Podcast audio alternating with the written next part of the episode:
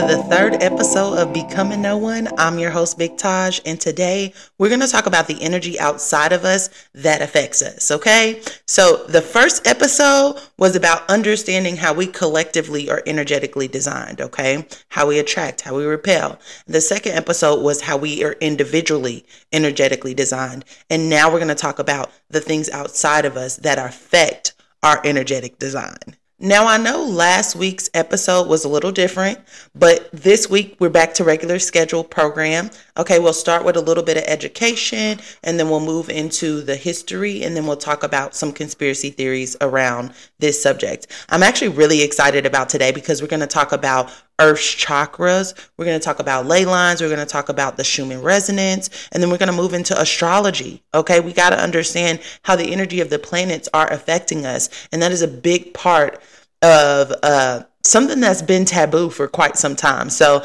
I think us taking time to break down what happened in history, looking at how it's used today and how it was comparatively used to back in the day, maybe we can understand and come to some common ground about whether or not this is something we believe or not. Not that I'm trying to dissuade someone or persuade someone to believe in astrology. I just think that it's really important. It's scientific, it's specific, and that is something that we should at least look into.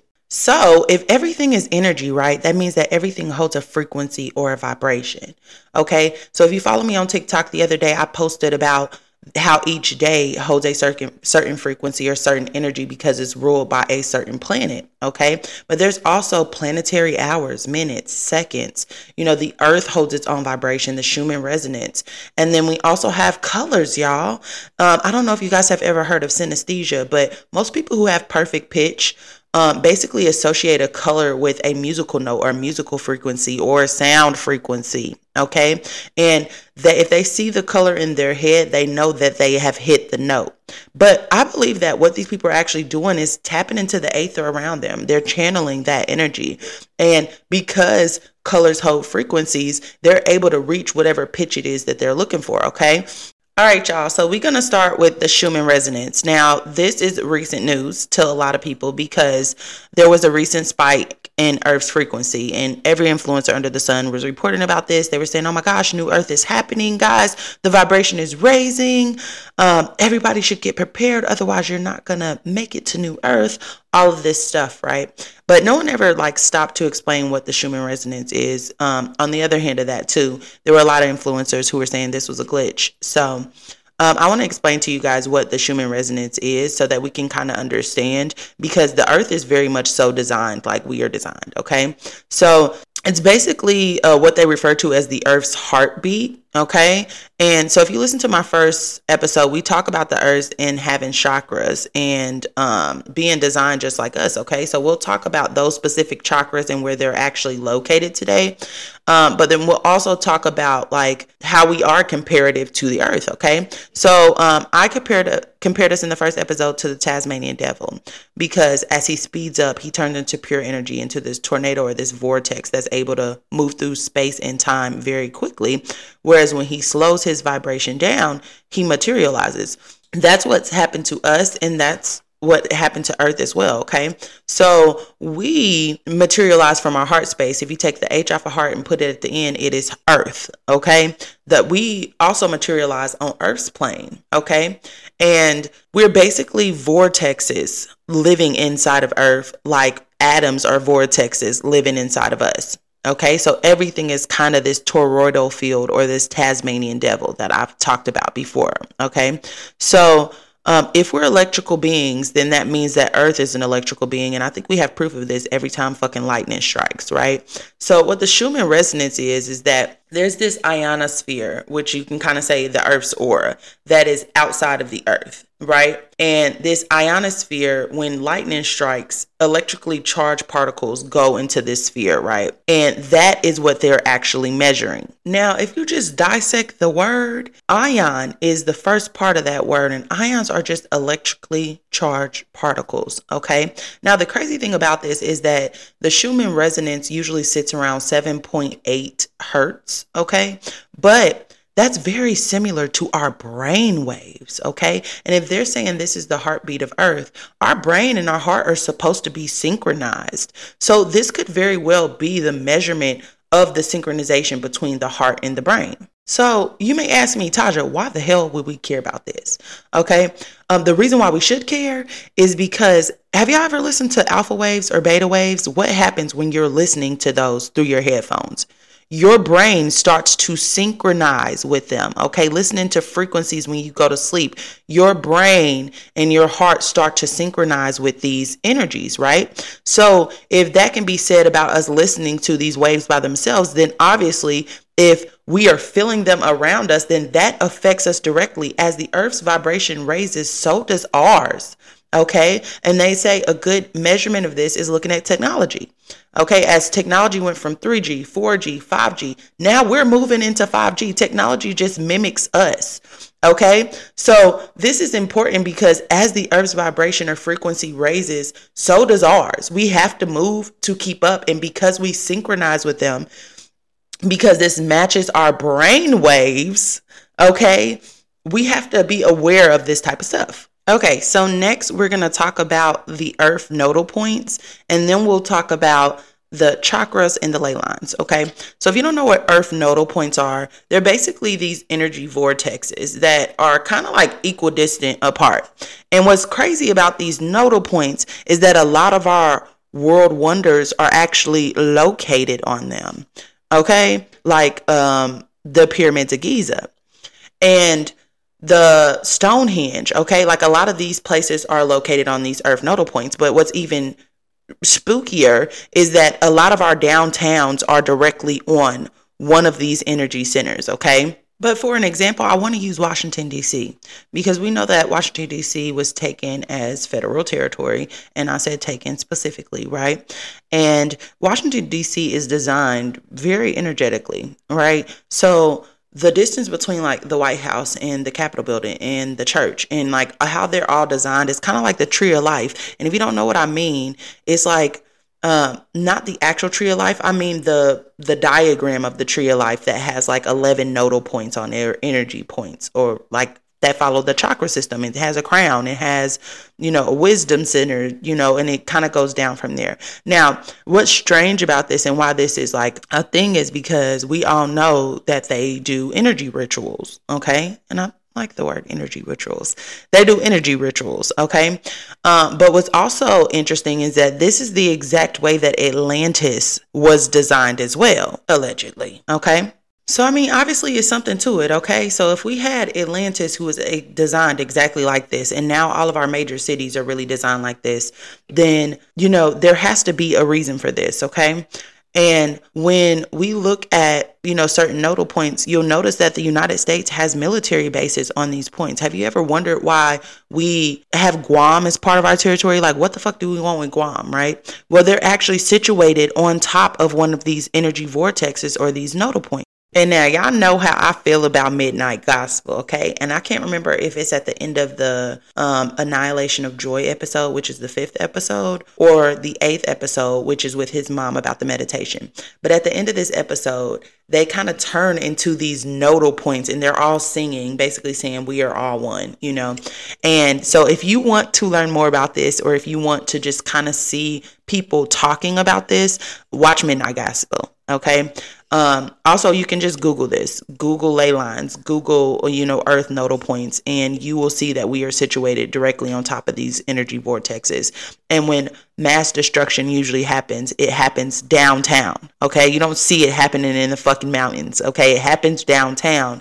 And it is allegedly been said that um, energy harvesting is the reason why we are built around these energy centers. Now, when it comes to the chakras, you remember I said that we have seven main chakras, but 12 that we need to really know about in this lifetime? Okay, so does Earth. Okay, so I'm going to go through what those chakras are and where they are located and then what their function is. And then uh, we'll talk about ley lines because ley lines is you is what's supposed to be responsible for moving this energy um, through the earth. So the first chakra is um, in Hawaii Pacific Ocean. It's called the, if I butcher this, please y'all forgive me, um, Haleakala crater and it's ruled by the zodiac Aries and it's the planetary fire spinner wheel. And then we have Mount Shasta in California. This is ruled by Taurus and this is the planetary base chakra. Okay. And then we have El Tul in Oaxaca in Palenque in Mexico. This is ruled by Gemini, and this is the Planetary Androgyny and Harmony Center. And then we have Lake Titicaca in Bolivia, Peru, and this is Planetary Sexual Chakra ruled by Cancer. We have Glastonbury in Shaftesbury in England. This is ruled by Leo and it's planetary heart chakra. And if you don't know, Leo rules the heart chakra. Okay. So, also known as the mobile brow sixth chakra. And then we have Table Mountain in South Africa, which is ruled by Virgo, planetary earth spinner wheel. And then we have the Great Pyramid in Mount Sinai and Mount of Olives in Middle Eastern. This is Libra. This is the planetary throat chakra and planetary air spinner wheel. And then we have Mount Kailas in Tibet, China. This is Scorpio ruled and planetary crown chakra. And then we have Bali in Indonesia, which is ruled by Sagittarius. This is planetary purification center. We have Uluru and Kata Tjuta in Australia. I know I fucked that up, y'all. I'm so sorry. Shout out to the Australian people. Um, ruled by Capricorn. This is the planetary solar plexus chakra. And then we have Mount Fuji in Japan. This is ruled by Aquarius. This is the planetary beauty and immortality center. And then we have, ooh, Jesus. Okay. Radha Punamu in New Zealand. This is the planetary water spinner wheel, Pisces. Okay. And there's also something called blue moons, and it's Sergiev Posad Moscow in Russia, and it's the 13th center of synthesis. So y'all know I'm good for a good butchering of some names. So I apologize um, if that offended anybody. So um, the 13th site of synthesis in uh, Sergiev Posad Moscow. This uh, six point star is the 13th site. It its qualities are the synthesis of the 12 foundation sites. Okay, so it only awakens once the, once the 12 are fully functioning. The 13th site is keyed to blue moons until the Greek Wasad of 2008 for the purposes of Earth chakra work, a blue moon occurs when there are two consecutive new or full moons in the same zodiac, kind of like we're having right now in August. There was um, a full moon August 1st, and then there's which was super moon and there's going to be another one um, August 30th. Okay. So the ley lines are referred to as the great dragon. They're supposed to be like the arteries of the world. So if you think about um, the milk and honey, right, we say serotonin goes down one side, melatonin comes up the other side. All right. And Christos. Okay, that's where we get Santa Claus coming down a chimney the serotonin coming down that uh, that ley line. Well, not ley line, but the ley lines in our body, the art, the main arteries in our body. Okay, so the distribution of chakra energy throughout the world is primarily accomplished through great ley lines or telluric dragon arteries. On a wall map of the world, depending on how they are drawn, the two primarily ley line arteries are the female rainbow serpent and the male plumed serpent. Okay, so think about that because you, you know when they talk about a kundalini awakening, they talk about the serpent going up your spine. Okay. So um, they form of image of an infinity symbol or double helix. Also, these dragon currents directly connect all of the permanent earth chakras except one, the throat chakra, which is uniquely situated. So the female rainbow serpent and the male plumed or feathered serpent. The pathway of the rainbow serpent connects Uluru to Lake Titicaca to Glastonbury to England to Moscow to Mount Kailas in Tibet and Bali. The pathway of the plumed serpent connects Plink in Mexico, Mount Shasta, Mount Fuji, Bali, and Lake Titicaca. So the plumed and the rainbow circuit cross each other at only two places, Lake Titicaca in Bali, okay?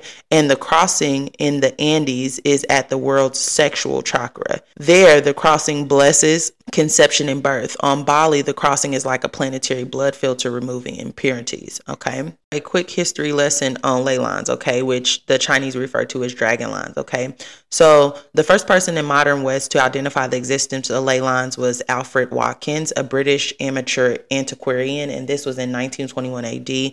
Watkins discovered that many of the ancient archaeological sites appear to be arranged along a network of straight lines, okay? So, this means that they knew this back then so the monuments which Watkins studied included the very ancient monuments of the megalithic people who built Stonehenge in Newgrange. Now I said that This was located where? on an earth nodal point. Okay. So that means that they were aware of the energy of the earth in ancient civilizations. Okay.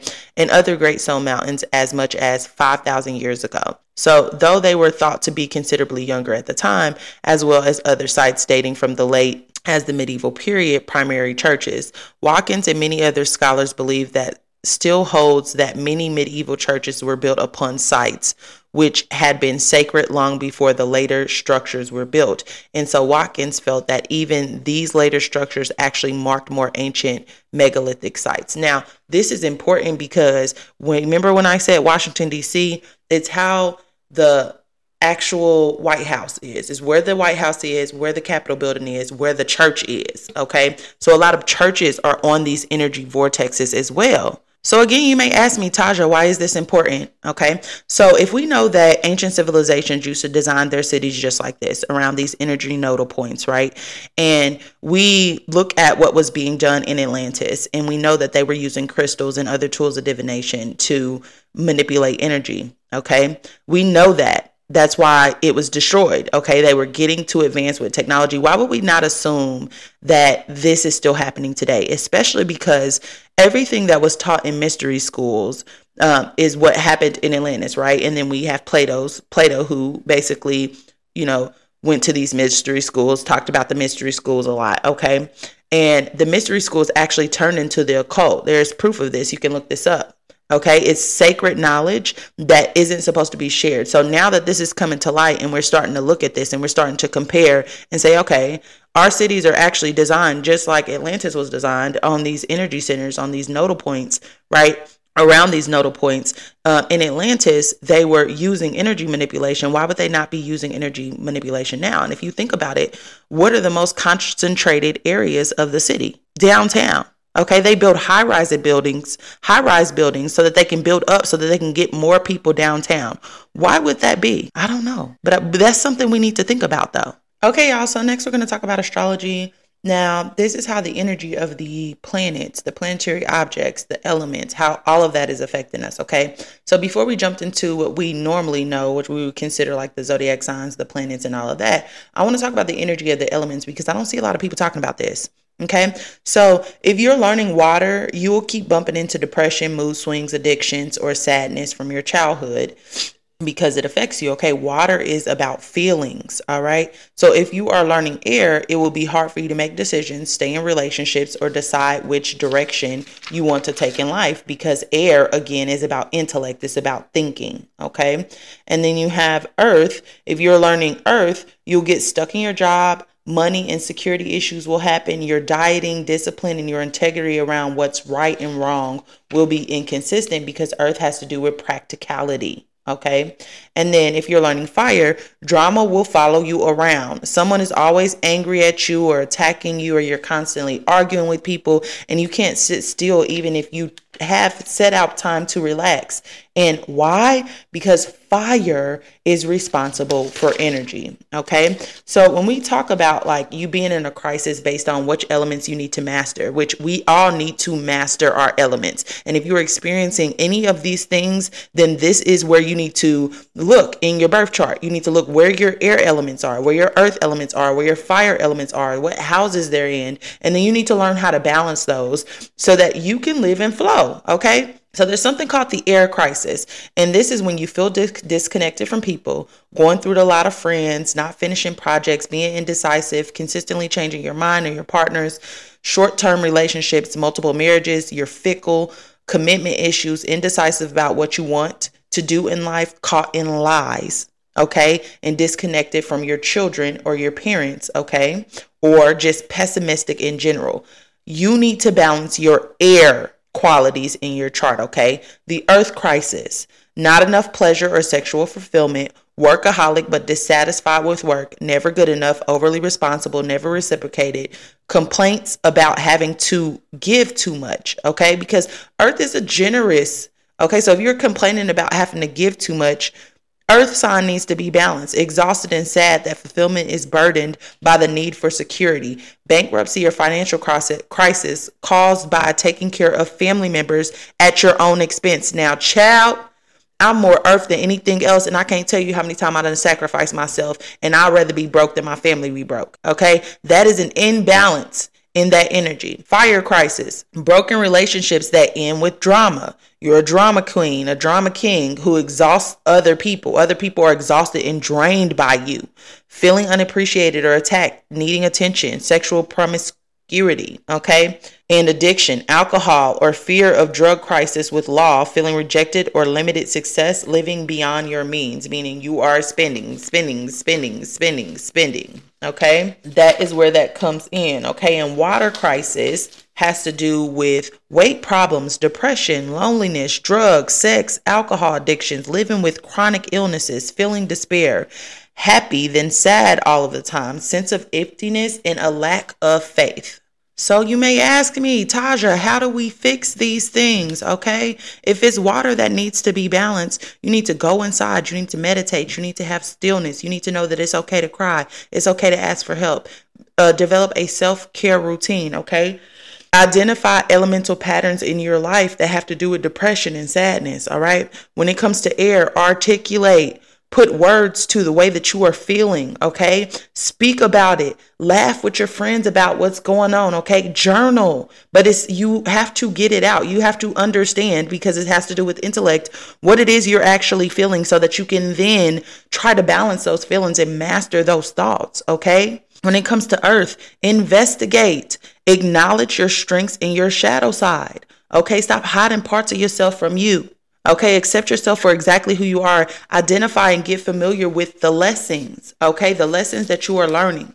And when it comes to fire, transform, begin to practice to create new paradigms, okay? Put energy behind whatever it is that you were doing up until this point, okay? Figure out a way to put action. Put those things into action. When it comes to mastering your thoughts, every time you say something that is against what you stand for at this moment, correct yourself. Okay? But we have to learn to master these elements um, because we, we need to learn how to master all of these elements collectively because, again, we are directly affected by the energies that reside within our birth chart. Okay. The aspects of those elements that reside within our birth chart, we need to discover and investigate where our air signs are, where our water signs are, where our earth signs are, where our fire signs are. And if we're feeling anything that I just discussed, go to the areas where they are. Figure out what house they are and start trying to balance those energies. Okay, so next we're going to talk about the planets, we're going to talk about the angles, and we're going to talk about the houses. Okay, so when it comes to the sun, the sun is responsible for your ego, your willpower, your heart chakra, meaning who you are at your core. If something goes against something at your core, you might have an actual identity crisis about this. That's what I mean, like your core values. All right, your personal identity, creative power, vitality, and it represents Yang, the father. All right. And then we have the moon. The moon is your responses, meaning how you respond to things habits, patterns, feelings, receptibility, sensitivity, nurturing. Okay. It's the yin, it is the mother. If you've ever heard Erykah Badu, I am the orange moon. The reason why she says that she's the orange moon is because when the moon, when the sun goes behind the moon, it turns the moon orange. The moon is the mother, the sun is supposed to be her son. She's using a double entendre. Okay. So, that's what she means by that. I the sun is behind me. My son is behind me. I stand in front of my son. That is what she was saying in that song. Okay. So Mercury is the rational mind. Okay. It has to do with thinking, processing. It also has to do with your communication and verbalization. Okay. Lower education, short distance travel, and transportation. Venus is affections, attractions, artsiness, desire for beauty, balance, harmony. Okay. And then we have Mars, which is aggressiveness. Okay. This is um, assertiveness, initiation, independence, pioneering, it's competitiveness, it's sexuality, it's all of that.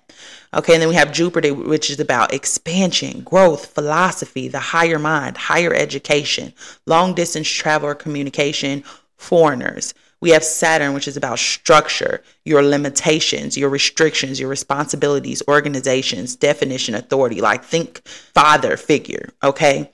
Chiron is going to be the maverick, the cleansing, the healing, the guru teacher, uh, the transition from status quo to innovation, okay? It's about your healing, your growth.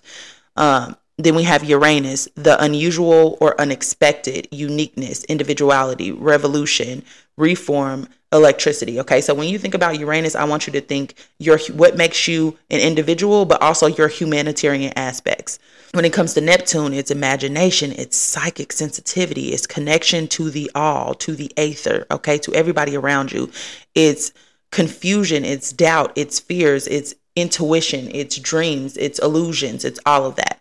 Okay, and then Pluto is about transformation, uh, metamorphosis, death and rebirth, shared resources, afterlife, spiritual world, psychology, and parapsychology. All right, and then outside of that, we have sensitive points. Now, these are North Node, South Node, part of the fortune, and uh, vertex. Okay, so the North Node is new direction for your soul's perfect, difficult to approach, but growth producing needs to develop. Okay. So North Node is what you came here to master, period, point blank. Okay. This is the lessons that you came here to learn. South Node is path of re- least resistance, therefore non growth producing, holds back from old habits, stepping stone to North Node. Pat, uh, the South Node is your natural talents, is what you already have mastered in your past lifetimes. Part of fortune is blending of the sun, the moon, and the ascendant, where um you find happiness and self affirmation, and the vertex is the point of faded relationships and inevitable meetings, uh, connecting points to others and events to one another. And then we're going to talk angles. The ascendant is your persona. Okay. This is your overt personality, the way that you present yourself to other people. It also has to do with the way that you look in life, your self image, your physical body, and again, appearance. Descendant is partnerships, businesses, or personal, the partner what one seeks in a relationship, one of one relating. Okay. Midheaven is your career, your calling, worldly status, reputation, reputation, reputation, and the Father. And then the IC is the roots and foundations, the home, the beginning, the ending of life, and then traditions, and then the mother. Okay, so let's talk houses next, okay? So the very first house is the house of self, okay? So it's the easiest natural expression, your personality, outlook on life, your health, your build, your appearance, your vitality, your mask, meaning uh, what you show the world, okay? And then your outward behavior. The second house has to do with your possessions, your values, your resources, your personal finances, your spending capacity, uh, how money is made, the use of resources, and how obligations are met. The third house is your conscious mind, what you are aware of, your communication styles, your self expression near your environment, your short journeys, your siblings, your early education, transportation, and vehicles. All right. Fourth house is your roots. Fourth house is the home. Okay. The home. Parents, family of origin, um, your traditions, your emotional base, your subconscious mind, which is again, uh, what you're not aware of, but what you can't change um, your residence, your real estate, your conditions in early and late life, birthplace, beginnings, endings, and it has to do with the mother, the mother, the mother. Okay, your fifth house is creativity, self expression, pleasure, objects of affection, children, okay, meaning your children, vacations, speculations, talents, love affairs, a pursuit for its own sake. And then the sixth house is about work, work, work, work, work. Okay, so work, service, health, relations with coworkers, working conditions, job, employments, duties, adaptation to environment, diet, and hygiene. Seventh house is about partnerships, which is another relationship house, okay? Partnerships, relationships, close associates, partners, business or marital, okay? Open enemies, peers, contracts, lower courts and negotiations. Eight is about transcendence. This is about shared resources, birth, death, transformation, other people's money. Okay, so if you get married and you're inheriting money, this is where you look inheritance, tax, and then psychic sensibility. Ninth house is foreign environments and languages, long journeys, super sub super conscious, philosophy, religion, higher studies, higher courts, um, in laws, and your publishing. The tenth house is public standing, of worldly attainment, career, profession, status, responsibilities, images, authority, outward expression, and has to do with the father. But again, 10th house is about career. 11th house is about your association, which is about your community, your friends, okay? Acquaintances, friends, clubs, business contracts, communal activities, goals and hopes. And then the 12th house is the behind the scenes. This is the subconscious mind. This is the hidden limitations. This is your hidden enemies. Okay. So look what planets and whatever is going on in your 12th house. If you want to know who ain't for you and who's for you. This is things that you suppress, your fears, your confinements, hospitals, prism, prisms, prisms, Jesus, prisons, mysticism, and your personal ghost. Okay, so before we get into the zodiacs, we need to talk about polarity, we need to talk about the elements, and we need to talk about modality. Okay, so polarity is masculine or feminine. Each sign is either masculine or feminine. The masculine signs are fire and air, the feminine signs are earth and water. Okay, so masculine signs are extroverted, outgoing, and assertive. They're considered to be the yang. And then the feminine signs are introverted, passive, and receptive, which are the yin. Okay, now this might surprise some people when I say which signs are which. Now, the positive signs or the yin, the yang signs are Aries, Gemini, Leo, Libra, Sagittarius, and Aquarius. Okay, they're determined, they're energetic, they're assertive, they're fiery or feisty, objective, and extroverted. The negative signs are the yin signs. The fe- the feminine signs are Taurus, Cancer, Virgo, Scorpio, Capricorn, and Pisces. Right. They're more introverted, they're subjective, they're receptive, they're reflective, they're open, and they're nurturing. Now, when it comes to elements, there are fire signs, which are Leo, Sagittarius, and Aries. And these are impulsive, inspirational, enthusiastic, intuitive, and energetic signs.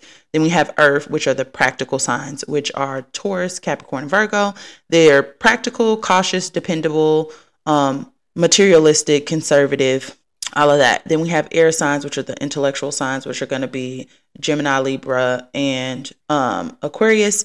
And I know I said Aquarius is an air sign. I know a lot of people like to think that Aquarius is a water sign. It is not. Okay, it is an intellectual sign. Um, they are intellectual, communicative, abstract, idealistic, cooperative, detached, but they also are about relationships, community, people.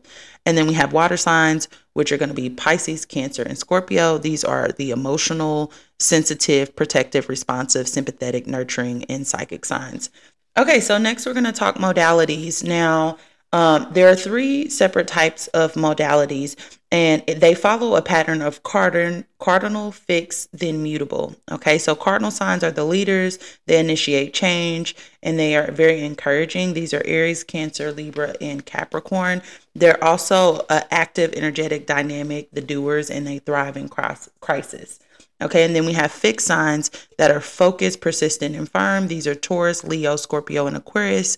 They are stable, persistent, willful, resistant to change, meaning that they're kind of hard to move. I probably say stubborn. okay, and then we have mutable signs, which are going to be that they adapt and they adjust. They're very flexible, they're resilient, and um, they're variable, restless, easygoing, and kind of scattered. And these are Virgo, Gemini, Sagittarius, and Pisces. Okay, so before we get into the zodiacs, let's just describe each sign section. So, fire signs are always first.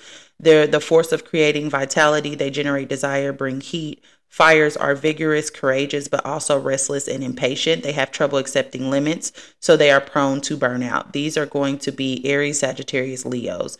Earth signs turn the spark of fire into something tangible. They're cautious, they're sensible, productive, and materialistic, but meaning uh, like materialism instead of materialistic. Okay, understand and respect material things, including nature. Ner- nature, sorry, they're tuned to reality and get things done. Um, and these are going to be Capricorn, Virgo, and Taurus.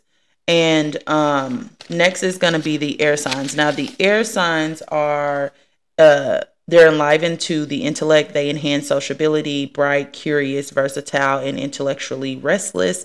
Always curious and trying out new ideas and connecting people. They revel in conversa- conversations and they're extremely social. These are going to be Aquarius, Libra, and Gemini. And then we also have water signs, which amplify emotions and awareness. They're vulnerable and receptive. They ha- are sensitive and often swamped by their feelings. They are intuitive and empathic and um, instinctively responsive to emotional atmospheres. They also have a spiritual side to them, okay? And these are going to be Cancer, Pisces, and Scorpio. So, just a really quick way for you guys to remember these. Aries is the sign of initiating or action, is considered to be the infant in the zodiac. So, it's very impulsive, okay? Taurus is the sign of the senses. And what that means is, is that uh, we appreciate the senses, whether that's taste, food, touch, physical touch, you know, um, views, which is seeing, you know, smells, colognes, hearing music, like the senses. Like we really indulge in the senses and appreciate them. Geminis are the signs of communication and language. Cancer is emotions and bringing feeling into your consciousness, bringing awareness to your feelings. Okay. Leo is the sign of self expression. Virgo is the sign of analysis. Libra is the sign of relationships. Scorpio is the sign of transformation, again, ruled by Pluto. Sagittarius is the, the sign of the seeker, the explorer, the adventurer. Capricorn is the sign of structure, ruled by Saturn. Aquarius is the sign of community, very humanitarian, ruled by Uranus, which is what makes you an individual and also your humanitarian aspects. And Pisces is the sign of your dreams and imaginations. Now, Aries are super enthusiastic, inspiring, they're self centered, energetic, pioneering, outgoing, and assertive. Tauruses are stable, steadfast, patient, practical, stubborn, jealous, and artsy. Geminis are communicative, um, inquisitive, jack of all trades, adaptive, and versatile. Um, they're very charismatic. Cancers are sensitive, nurturing, receptive. They're home, family oriented, and they're emotional. Leos are generous. They're showy, they're dramatic, they're creative, a leader, egoist, and fun loving. Virgos are analytical, discriminating, critical, detailed oriented, service minded, and useful, sometimes judgy. Libra is diplomatic, other oriented, meaning they care more about other people than themselves. They're peace loving, refined, flirty, and indecisive. Scorpios are magnetic, powerful, intense, uh, persevering, passionate, and resentful. Sagittarius are idealistic, optimistic, scattered, honest, exaggerated, and restless. Capricorns are ambitious, responsible, economical, efficient, disciplined, and insensitive. Aquariuses are impersonal, detached, human, humanitarian, independent, original, and rebellious. And Pisces are sympathetic, sentimental, caring, responsive, psychic, spiritual, unconfident, and escapist. Okay, so let's talk about the rulers of these signs. Okay, so the sun rules Leo, okay, which is the sun lights up everything. Think about self expression, okay? The sun is responsible for your outer expression, your natural talents. Leo is the only sign ruled by the sun. The moon is ruled by Cancer. Cancer is ruled by the mother, okay? Cancer is very nurturing, it's caring. Okay, Mercury rules Gemini and Virgo, okay? Gemini is communication, Virgo is analysis, it's conceptualization, okay? Venus rules Taurus and Libra, which is about beauty and harmony and love. And I mean, if you know those two. That's right. And then Mars is ruled by Aries. Now, used to rule Aries and Scorpio, but once they discovered Pluto, then Pluto started ruling Scorpio. Okay, Jupiter rules Sagittarius, but which is expansion, abundance, think adventure, exploring, like it's new stuff, right? But it used to also rule Pisces before Neptune was discovered. And Saturn rules Capricorn, um, which again is rules, discipline, all of that. And it used to rule Aquarius before Uranus was discovered. Okay. And Uranus now rules Aquarius, Neptune rules Pisces, and Pluto rules Scorpio. So I heard this really great breakdown of how to put this into language terms. Okay. So, uh, astrology is a language, right? So, planet would be the fundamental human needs in the different voices. Okay. This is what we consider to be the nouns of the sentence the who and the what. Okay, what are we talking about? First, you need to go to the planet first. And then the signs are how the planets express their needs. Okay, these are the adjectives, these are the styles in the way that we express. This is the pizzazz. Okay, and then the houses are the various activities and behaviors in life. This is the context or situation in our lives to meet the needs. These are the verbs, these are the actions behind it. Okay, and then the aspects connect sentences into paragraphs and chapters. And this is going to be whether it's sextile, whether it's conjunct, which we didn't really talk about that. Opposition, square, trine, you know, y'all can look up that. It's all based on the degrees of separation. Okay. So to form a sentence, start with the planet. Okay. And then go to its sign and then go to its house. And one last t- tidbit about astrology, because I could be talking about astrology forever, y'all. It's so much information, right? But we got to get into like the history and everything next. But each house has a ruler, okay? So the first house, which is about your personality, how you appear to the world, is ruled by Aries. The second house, which is about money and possessions and earnings, is ruled by Taurus, okay? Earth. The third house about communication is ruled by Gemini. The fourth house about your home, your family, um, is ruled by Cancer. Again, it's the mother, Okay. The fifth house is pleasures, your social life, your children, creativity. It's ruled by Leo. Okay. Self expression. The sixth house is service, health, work, is ruled by Virgo. Again, another earth sign. The seventh house is your partnerships, your identification with others, counseling, open enemies, ruled by Libra, which is relationships. Okay. The eighth house is death, instinct, sexuality, regeneration, other people's money, ruled by Scorpio, Pluto, death, transformation. Okay. There's a theme here. The ninth house is long trips, adventures, right? High mind. I don't even have to say it. Sagittarius is about adventures, exploring, the seeker. All right. The 10th house is career, reputation, authority. Who did I say authority was? Saturn. Who rules? Who's ruled by Saturn? Capricorn. Okay. The 11th house is friends, groups, futures, wishes, um, all of that. Aquarius. Okay. Aquarius is about humanitarian aspects. It's about the group. It's about the collective. It's about community. All right. And then the 12th house is limitations, uh, repression, karma, self unfolding, ruled by Pisces, the water sign, the mysticism, the compassion. Okay. All right, y'all. So let's jump into the history of astrology. Earlier in the episode, I discussed how ancient civilizations would basically organize their cities around on these ley lines and around these earth nodal points, which are just energy vortexes. Okay. So now we're going to talk about what role astrology played in it. And again, this is just to give you guys the information that we have and for you to determine whether or not this is something you believe. Okay. So some 34,000 years ago, um, it was recorded that people in early Mesopotamia were um, basically charting the moon cycle on bones and on antlers. So this is an indication that obviously they were paying attention to the sky with some sort of attention. Okay, with some sort of intentions. Okay, so uh, the next recording was about 17,000 years after that, and it was in France in a cave. They found the Taurus bull and also the Pleiades star system was marked on the cave as well. Okay, so again, an indication that they were looking at the sky. Um, in the fifth millennium BCE, there were some astronomical events that occurred um, in China, but it wasn't until 3000 BCE in Bab- a Babylonian astrologer, um, he started to map the constellations. He determined the length of the lunar month, which is a little over 29 days. Um, he charted the cycle of Venus. He marked the appearance of comets, meteors, um, rainbows, storms, and cloud formations. And basically, what they were trying to do during this time is discover the correlation between um, celestial happenings and the events on earth. Okay. And when they were using this, they weren't using it how we use it today. Like they weren't trying to determine the personality of other people or determine, you know, if their business is going to be successful. They weren't trying to do that. They were just trying to use this as useful omens to figure out what was going to happen to the collective, what was going to happen on the land, if their crops were going to grow, like that type of stuff.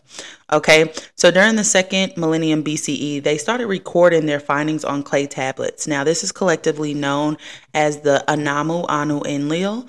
And this is just translate when Anu and Enlil. Okay. And if you recognize those names, you should um, these are what we consider to be the Anunnaki gods. Okay, so Anu is supposed to be the head god. Enlil is supposed to be his son. Now, he's also referred to as other names as well, but we won't get into that too much, okay? So basically, Anu is supposed to be the sky god, and Enlil is supposed to be the lord of the air and the weather, okay? So they basically use these helpful omens, and this is kind of what they would determine from this.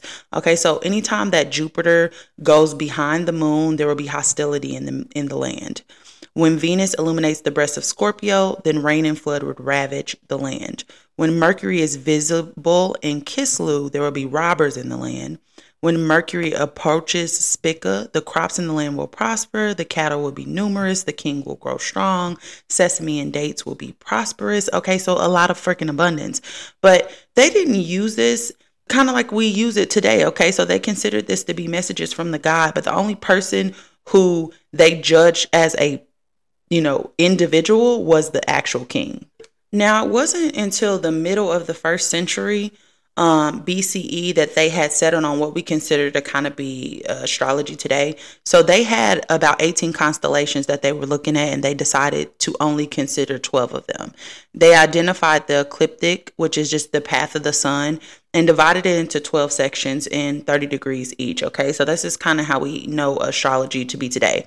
So we know that a full circle is 360 degrees, but in our calendar system, there's 365 days. Okay, so based on what year you're born in, you know, it could shift by five days you know which sign you're going to be but this is when they first divided the signs up okay into equal duration length and value okay so this is what modern astrology is based off but of but it came from ancient babylonian time okay so the they called their astrologers uh chaldeans because there was a place called Chaldea, and it was a small area in the southeast where they recorded eclipses and celestial events, which became a part of Babylonian later on. Okay, so 539 BC, Persians conquered Mesopotamia, and later Alexander the Great, Greek, conquered all of it. So these invasions were about culture and colonization or assimilating everybody to one way of thinking, one language. So this is when that first started, you know, of colonization, when people were trying to conquer other places and push their rhetoric or their agenda onto these people.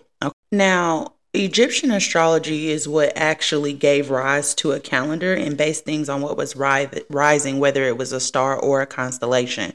Okay. Babylonian astrology provided the zodiacs, planetary movements, and the idea that planets were gods. And Greeks valued astronomy and mathematics. Okay. So the Greeks were like kind of skeptical of astrology. They soaked it up, but um, they liked that it was scientific. They liked that it was specific. They liked that you can measure it. Okay. And, you know, astronomy and mathematics are very specific and um, science science based things okay? So they became interested in astrology because they deemed it to be structured and based on precise measure- measurements like math and astronomy. Um, they considered it to be scientific and rational. The intellectual class accepted astrology at this point okay? So it took a while for common folks to accept it and for it to trickle down to you know welders and people like that. But most people who are high class um, accepted astrology okay? So there was called an island of Kos, and this was in uh, 280, 280 BCE. Um, and there was an astrologer, astronomer, I, I, can't really remember what he was, but his name was Berossus. Berossus, okay? He was the priest to Bel Marduk. He created the school of astrology, the first school of astrology, and they provided a plethora of horoscopes.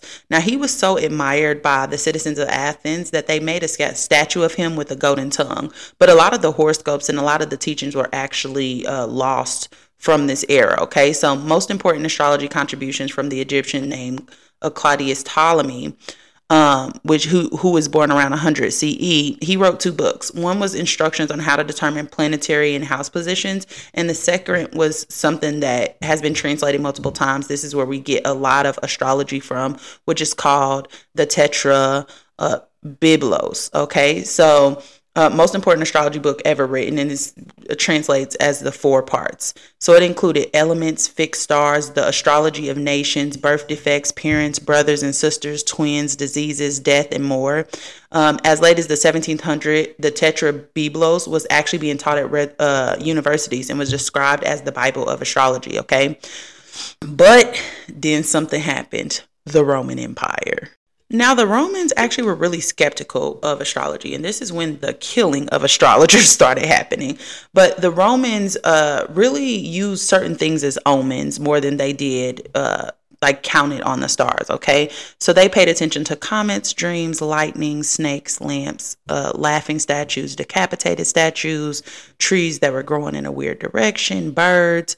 Um, it was basically all superstitious type of things, right? So Augustus, the adopted son of Caesar, who was very skeptical of astrology, had his horoscope done, and the astrologer like threw himself at his feet. Okay, so this guy literally published his horoscope because he thought he was so great for this, and he even made uh, coins with Capricorn on it because he was a Capricorn. Okay. And so after Augustus was this guy named Tiberius. Now Tiberius was a freaking tyrant, y'all. He would literally take astrologers up to a cliff and make them read his horoscope, make them do his horoscope. And if he felt like they were being devious or he didn't like what they said, he would just throw them off this fucking cliff. Not him specifically, but he had a free man, like a big freaking guy that would go up there with him and they would throw these astrologers off the cliff, okay? Um he actually found this astrologer who was like super honest with him, you know, about reading his own horoscope and what he thought his future was, which he was terrified. So he was like, you know, I think sudden death or chaos is looming over my head. So he became really close with this astrologer. He actually predicted that a boat that was coming in was going to bring good news, and it did. So it started like fostering a better relationship with astrologers after that point. But like most things, with the rise of Christianity, Christianity in 312 CE, they started condemning ancient practices, but they also like outlawed astrology, divination, and deemed all of it to be paganism, and saying that it was thought to deny free will. Okay, so around 364 CE, an assembly of clerics condemned magic and astrology. Even Saint Augustine um, who converted to Christianity in 386 CE piled on. So he held that uh, the Christmas star held the end of astrology, but he was wrong. Astrology is still around today, okay? So after the Roman Empire fell, there was the rise of Islam in the 7th century.